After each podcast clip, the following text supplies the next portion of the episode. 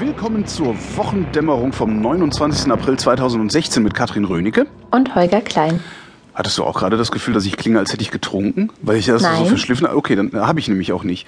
Äh, Volkswagen.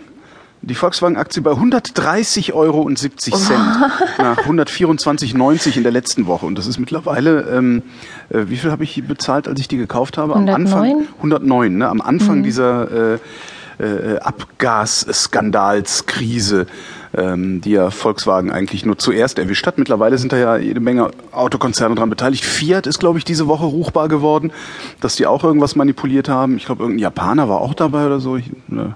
Ich hab den so Überblick eine, verloren. Man könnte Also mal so eine Liste erstellen Man irgendwie. könnte eine Liste erstellen, wer noch nicht in dieser Abgasgeschichte Stimmt, verwickelt ist. Opel hat ja auch irgendwie was am Bein gehabt, kurzzeitig. Mhm. Ich weiß nicht, ob, war Mercedes nicht auch dabei? Ich weiß es gar nicht mehr.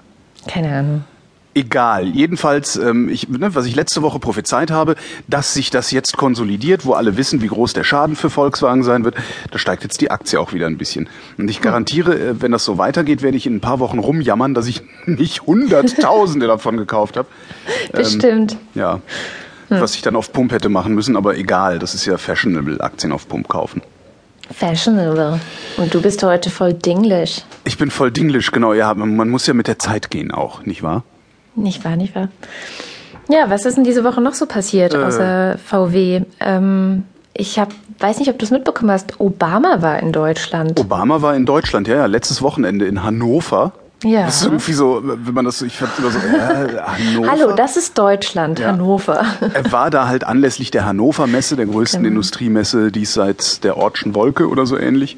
Ähm, und ich habe das zum Anlass genommen, weil äh, auf einmal die Zeitungen voll waren äh, mit Berichterstattung über Obama und über Amerika und das größte, äh, also das, das, größte Berichterstattungskomplex im Moment zwischen Bundesrepublik Deutschland und USA ist ja TTIP, dieses Freihandelsabkommen, was sie da hinter verschlossenen Türen verhandeln, ähm, über das ja extrem wenig nur rauszubekommen ist, weil es halt äh, geheime Verhandlungen sind. Was ich auch gar nicht so verkehrt finde, ehrlich gesagt. Also, weil das Ding ist halt noch keine Gesetzesvorlage und nix, sondern die kungeln da irgendwas aus. Und ich finde, man muss auch Dinge auskungeln können hinter verschlossenen Türen, bevor es an die große Öffentlichkeit geht, an die breite Öffentlichkeit. Und dann ähm, sowohl äh, die Öffentlichkeit, also die Presse, die Menschen, äh, als auch die Lobbyisten äh, dann irgendwie an den Start kommen.